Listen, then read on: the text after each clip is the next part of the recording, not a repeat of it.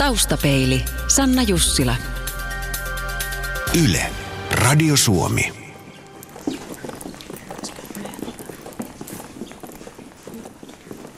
Anteeksi, onko tässä vapaita tuota? Tänä tiistaina taustapeilissä ollaan Helsingin yliopiston pääkirjastolla Kaisaniemessä. Tapasin vuoden 2012 lasirakenteena palkitussa Kaisatalossa kirjailija Emmi Itärannan.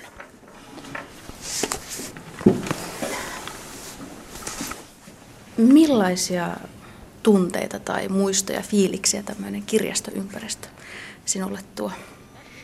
Mulle kirjastot on oikeastaan joka paikassa, missä tahansa päin maailmaa ollaankin, niin se tuntuu jotenkin aina kodilta. Et kun mä muutin, muutin Englantiin tuossa viisi ja puoli vuotta sitten, niin varmaan yksi ensimmäisiä asioita, mitä mä tein siellä uudessa kotikaupungissa, oli, että mä menin kirjastoon ja hankin kirjastokortin.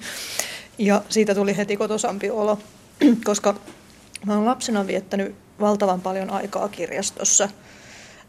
Meidän sivukirjasto oli semmoinen pieni, pieni, missä ei ollut kuin pari kolme huonetta, mutta mä istuin siellä ihan varmasti joka viikko useita tunteja lukemassa ja kannoin sieltä aina isoja kirjapinoja kotiin. Että mulle se on niin semmoinen rauhallinen ympäristö, jossa heti tulee kotosa olo että sinä olet kotoisin Tampereelta, Tampereelta, mutta asut ja työskentelet tällä hetkellä Britteen saarilla.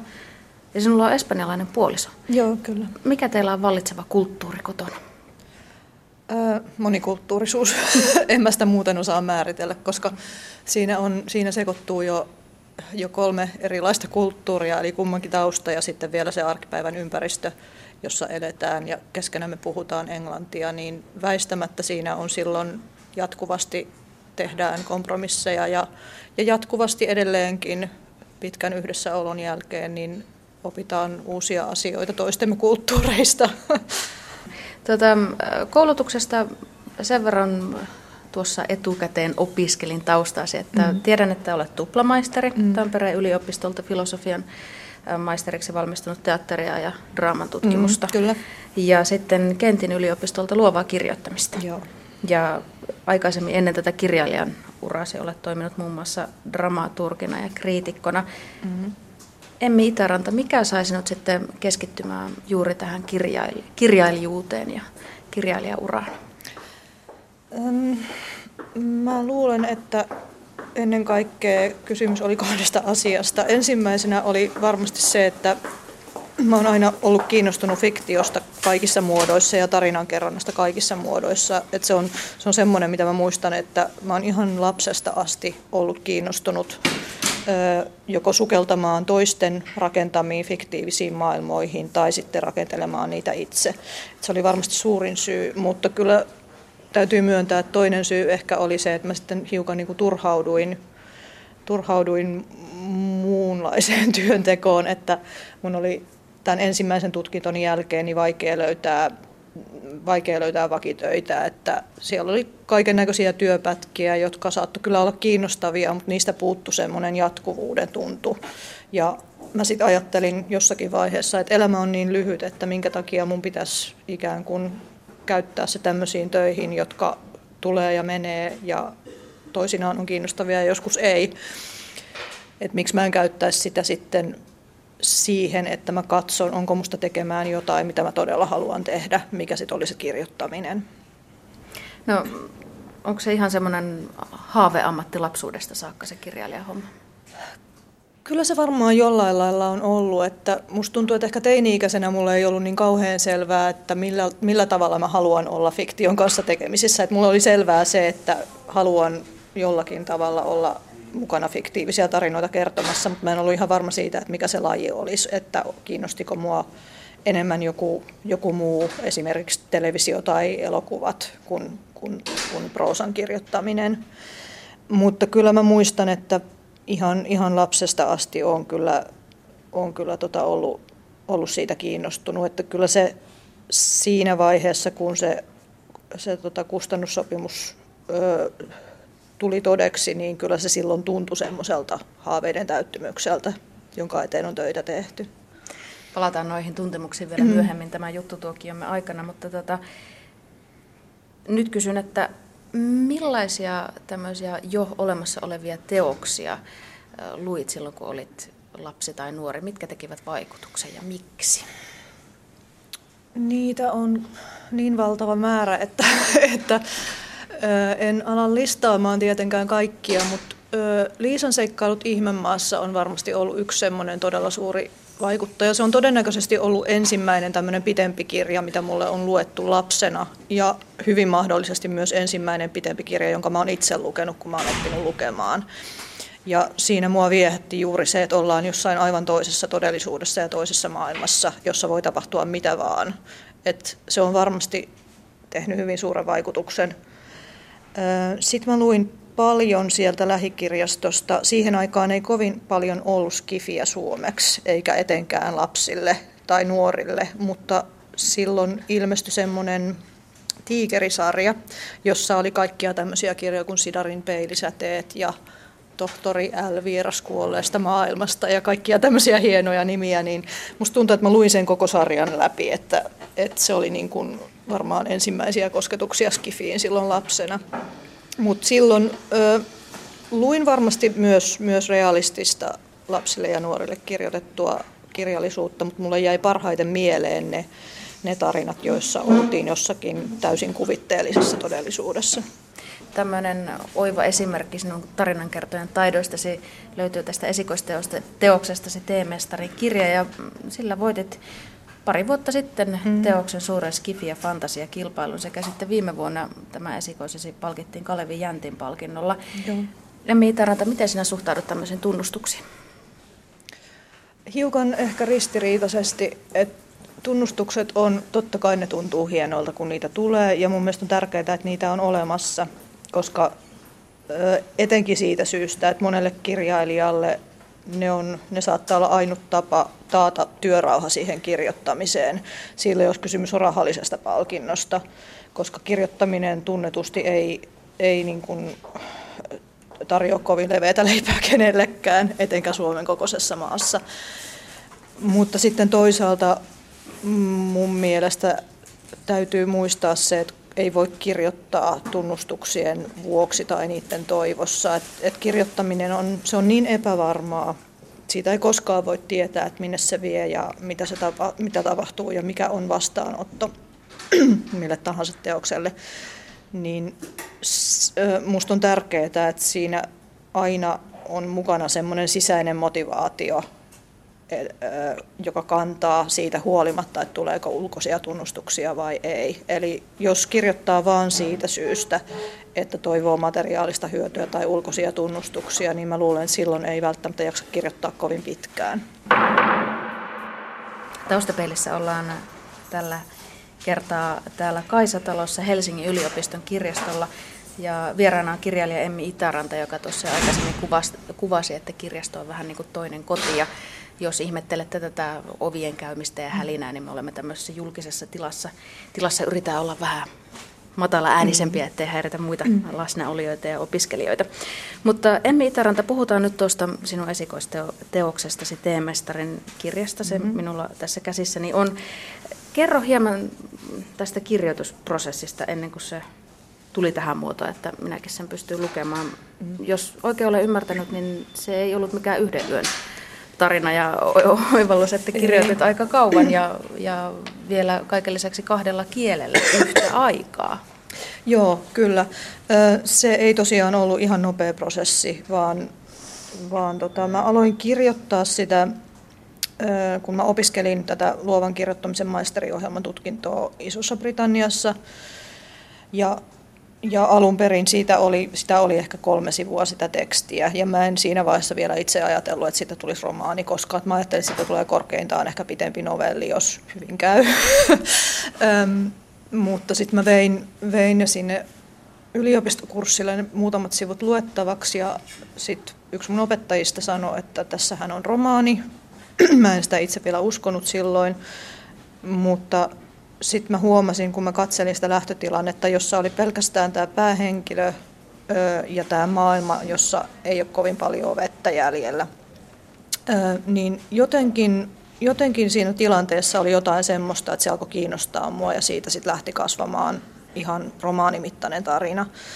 Ja mä tosiaan kirjoitin sen kahdella kielellä osittain ihan siitä pragmaattisesta syystä, että tosiaan mun piti, mun piti kirjoittaa sitä ikään kuin tämmöisenä yliopiston, yliopiston kurssityönä ja, ja lopputyö, lopputyö siinä luovan kirjoittamisen ohjelmassa niin oli osa tota kirjaa. Se on muuttunut jonkin verran sen jälkeen, mutta ei hirveästi. Et osa siitä lopputyöstä, minkä mä sinne kirjoitin, niin on ihan semmoisenaan tuolla valmissa romaanissa.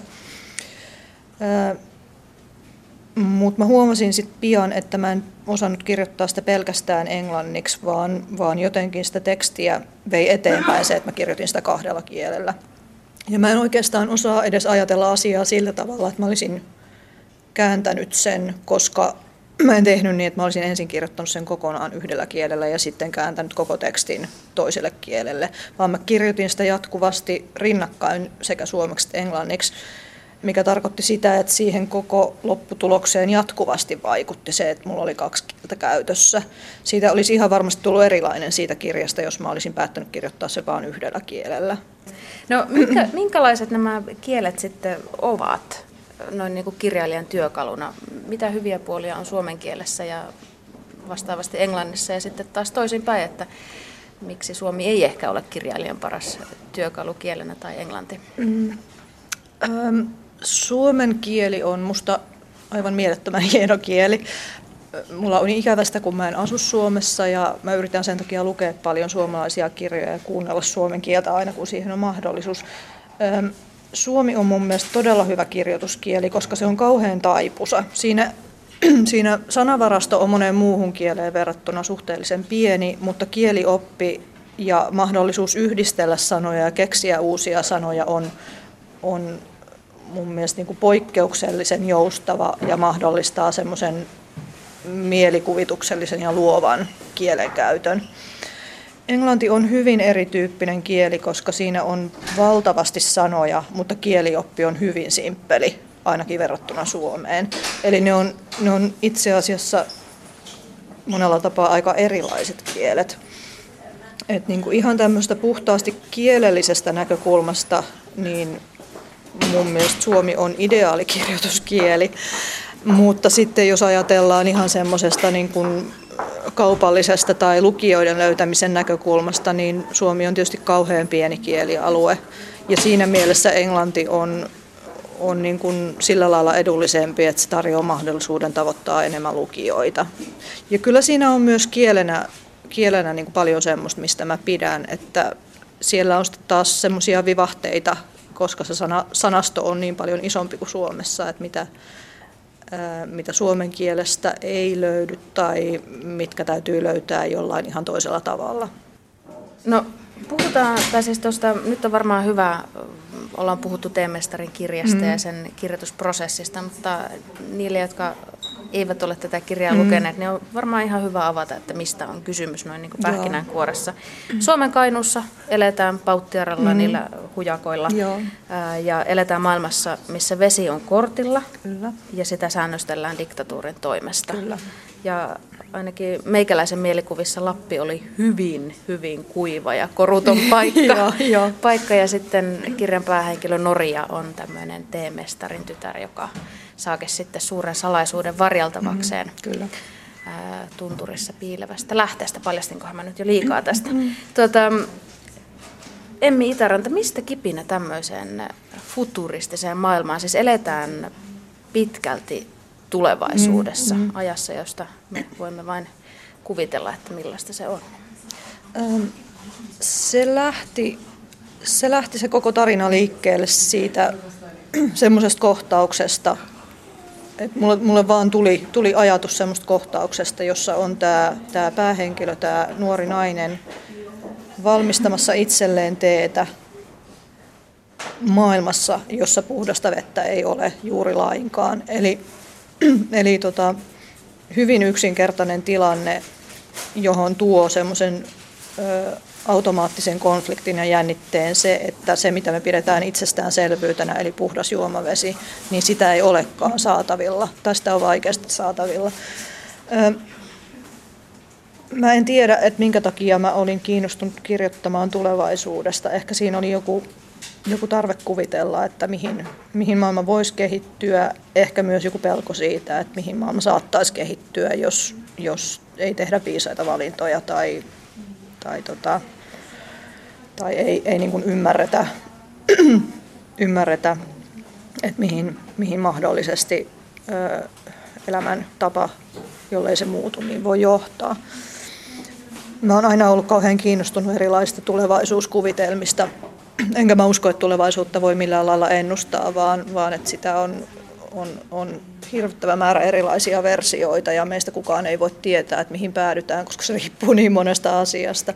Mutta se on mun mielestä fiktiossa kauhean kiinnostava lähtökohta öö, lähtee ikään kuin tekemään semmoisia syy- ja seurausketjuja tästä päivästä jonnekin kauemmas ja, ja miettiä mahdollisuuksia, että mihin tästä voitaisiin päätyä. Mä olin, olin kiinnostuneempi kuvittelemaan jotakin, mikä voisi seurata, kun, kun kertomaan vaan siitä, siitä, mikä on nyt. No minkälaista taustatyötä teit, kun tätä maailmaa lähdet sitten luomaan? Varmaan ihan jotain konkreettisia asioita on täytynyt tutkia, että mitkä, mit, mitkä ne niin kuin mahdollisuudet ovat sitten? Otin selvää ennen kaikkea siitä tietenkin, että miten ilmastonmuutos ja ilmaston lämpeneminen vaikuttaa juomaveden saantiin. Myös se, että minkälaisia konflikteja nyt jo liittyy veden veden saantiin maailmassa. Ne, on, ne ei ole tällä hetkellä kovin isoja, mutta niitä on olemassa. Ja sitten tietysti, jos me halutaan kuvitella, että mihin ne voisi kehittyä, niin ei tarvitse kun katsoa semmoisia muita konflikteja, mitkä liittyy resurssien käyttöön, esimerkiksi vaikka öljyn. Toinen asia, josta mä tein taustatutkimusta paljon, niin oli asialaiset teekulttuurit. Taustapeili. Radiosuomi.fi. Ylen kulttuuriuutisissa kerrottiin noin vuosi sitten, että tämmöinen toden ja tarun entistä rajumpi sekoittaminen haastaa kotimaista kirjallisuutta kauan hallinneen realismin. Mm. Emmi Itäranta, onko sulla nyt itsellesi tämmöinen pioneeriolo, että olet siellä etujoukoissa haarni, haarniska päällä, miekka kädessä haastamassa jotain vai, vai onko sulla enemmän semmoinen fiilis, että sä oot niin tämmöisen uuden kynnyksellä tutustumassa johonkin ähm. uuteen autoon? No ehkä enemmän, no siis missään tapauksessa en koe olevani etujoukoissa harniskan ja miekan kanssa. Mielikuva on kauhean kiva, mutta mä en usko, että se vastaa todellisuutta, koska kyllähän siis Suomessa on kirjoitettu muuta kuin realistista fiktiota niin vuosikymmeniä. Et ei se, ole, et se on ehkä nyt niin kuin enemmän tulossa sillai, tämmöiseen valtavirtaan ja, ja niin kuin enemmän näkyville, mutta eihän se mikään uusi asia ole, vaan kyllä, kyllä sitä on ollut todella pitkään. Musta tuntuu, että nuorten kirjapuolella ehkä on vahvimmin tällä hetkellä näkyvissä se, että siellä ilmeisesti esimerkiksi viime vuonna ilmestyneistä nuorten kirjoista niin suurin osa taisi olla näitä niin sanottuja spekulatiivisia lajityyppejä eikä realistisia, kun taas mä muistelen, että esimerkiksi 80- ja 90-luvuilla niin oli lähes täysin mahdotonta löytää fantasia nuorten kirjaa suomalaisista kirjoista, vaan kaikki oli niin hyvin realistisia. Et siellä ainakin se muutos, muutos on, on tuota, hyvin näkyvä tällä hetkellä. Se on mun mielestä kauhean kiinnostava tilanne, koska realismi on hallinnut suomalaisen kirjallisuuden kenttää erittäin vahvasti. Niin musta on jotenkin hienoa se, että, että niin kun sinne on tulossa, tai ei tulossa, vaan se, että ihmiset alkaa huomata, että siellä on, kaik, että siellä on paljon muutakin. Ei tosiaan ole kysymys siitä, että sitä ei olisi aikaisemmin ollut, vaan ehkä siitä, että ihmiset alkaa avata silmiään sille paremmin kuin aikaisemmin. Taustapeilin vieraana on kirjailija Emmi Itäranta. Ensimmäisenä suomalaisena sait sopimuksen Harper Collinsin kanssa ja teemestarin kirja julkaistaan mm. siis ensi keväänä Isossa Britanniassa, Australiassa ja Yhdysvalloissa. Mm. Ja tässä sopimuksessa on käsittääkseni optio myös ainakin parin seuraavaan kirjaan, menikö näin? Toiseen kirjaan. Toiseen kirjaan Eli se on, se on kahden kirjan, ei sen, sen jälkeisestä ajasta ei ole keskusteltu. Mutta iso juttu tämäkin, mm. valtava iso. Miten sä aikaisemmin tässä haastattelun tai juttutuokiomme aikana jo totesit, että se oli haaveiden täyttymys, mutta Kerro vähän tarkemmin niistä mm. fiiliksistä, kun sait tietää, että tämmöinen lottovoitto kai tavallaan voi kuvata on tullut kohdalle. Joo, no kyllähän se, kyllähän se epätodelliselta tuntui ja kyllä se tuntui nimenomaan lottovoitolta. Musta tuntui jo silloin, kun mä sain kustannussopimuksen Suomessa, niin sekin tuntui musta jo lottovoitolta. Öö, ja, ja sitten tämä, niin se oli ihan semmoinen, että mä en, mun oli vaikea uskoa sitä todeksi. Tuntuu vieläkin hetkittäin aika epätodelliselta ja tietysti kun, kun se kirja ei, ei vielä ole ilmestynyt eikä sen kanssa ole sillä lailla vielä, vielä niin kuin tehty töitä sen englanninkielisen painoksen, niin se tuntuu tälläkin hetkellä vähän semmoiselta abstraktilta, että se varmaan aineellistuu vasta sitten, kun mä saan sen kirjan käteen joskus ensi vuonna. Tahaa, tältä se nyt näyttää, kukahan sen on kirjoittanut. Mutta kyllä se siis, se, se tuntui myös hirvittävän onnekkaalta, koska ja, ja jotenkin jopa semmoiselta, että minkä takia juuri tämä kirja, koska mä tiedän, että Suomessa kirjoitetaan tosi hyviä kirjoja ö, paljon. Et, et se tuntui niin kuin jotenkin, jotenkin vähän semmoiselta, että mik, miksi juuri tämä, koska se olisi voinut osua minkä tahansa muunkin tai ehkä minkä tahansa, mutta monen muunkin kirjan kohdalle. Ja itse asiassa mä toivonkin sitä, että tämä, että ehkä jollain lailla lisäisi ylipäätään kansainvälistä kiinnostusta suomalaiseen kirjallisuuteen. Tietysti mä oon hiukan puolueellinen ehkä näitä spekulatiivisia lajityyppejä kohtaan, mutta mun mielestä olisi erittäin hienoa, jos, jos ne monet hyvät suomikummakirjat, mitä täällä kirjoitetaan, että jos, jos niille niin kuin alkaisi ehkä enemmän avautua ovia tuolla kansainvälisellä puolella myös, myös niin kuin, ei nyt varmaan pelkästään tämän takia, mutta jos, jos tämä voisi jotenkin edistää sitä, niin se olisi minusta hirveän hieno asia. No miten isoista rahasummista tämmöisen kustannussopimuksen kanssa sitten puhutaan? Mm. Jos et ihan suoria summia halua sanoa, niin suurin piirtein olen käsittänyt, että ainakin kokopäiväiseksi kirjailijaksi olet pystynyt jättäytymään. Öö, joo, mä en voi puhua niistä rahasummista, koska ne on luottamuksellisia. Mä tota, joutuisin todennäköisesti rastupaan, jos mä puhe, puhuisin niistä. mutta mutta tota, siis... Öö, Kysymys ei ole semmoisista rahasummista, että mun ei koskaan elämässäni tarvitsisi tehdä töitä tai, tai mitään sen tyyppistä. Tai että pystyisin nostelemaan linnoja tai edes taloja mistään. Mutta tota, mut niin kun se, se ö, ikään kuin semmoinen hyvä puoli siinä on, että se nyt tämä, tämä Harper Collinsin sopimus, niin se takaa mulle pariksi vuodeksi kirjoittamisrauhan, mikä tarkoittaa, että mä oon voinut lopettaa päivätyöni toistaiseksi. Saattaa olla, että mä joudun palaamaan siihen joskus tai johonkin päivätyöhön, mutta, mutta nyt niin kuin tällä hetkellä mulla on mahdollisuus omistaa pari-kolme vuotta pelkkään kirjoittamiseen. No minkälaisia paineita se on luonut sitten tämän seuraavan kirjan, kirjan kirjoittamisprosessiin, mikä käsittääkseni on sekin jo jossain määrin alkanut? Kyllä se on alkanut jo, se on, se on käynnissä. Öm, No kyllähän se nyt jonkunlaisia paineita luo.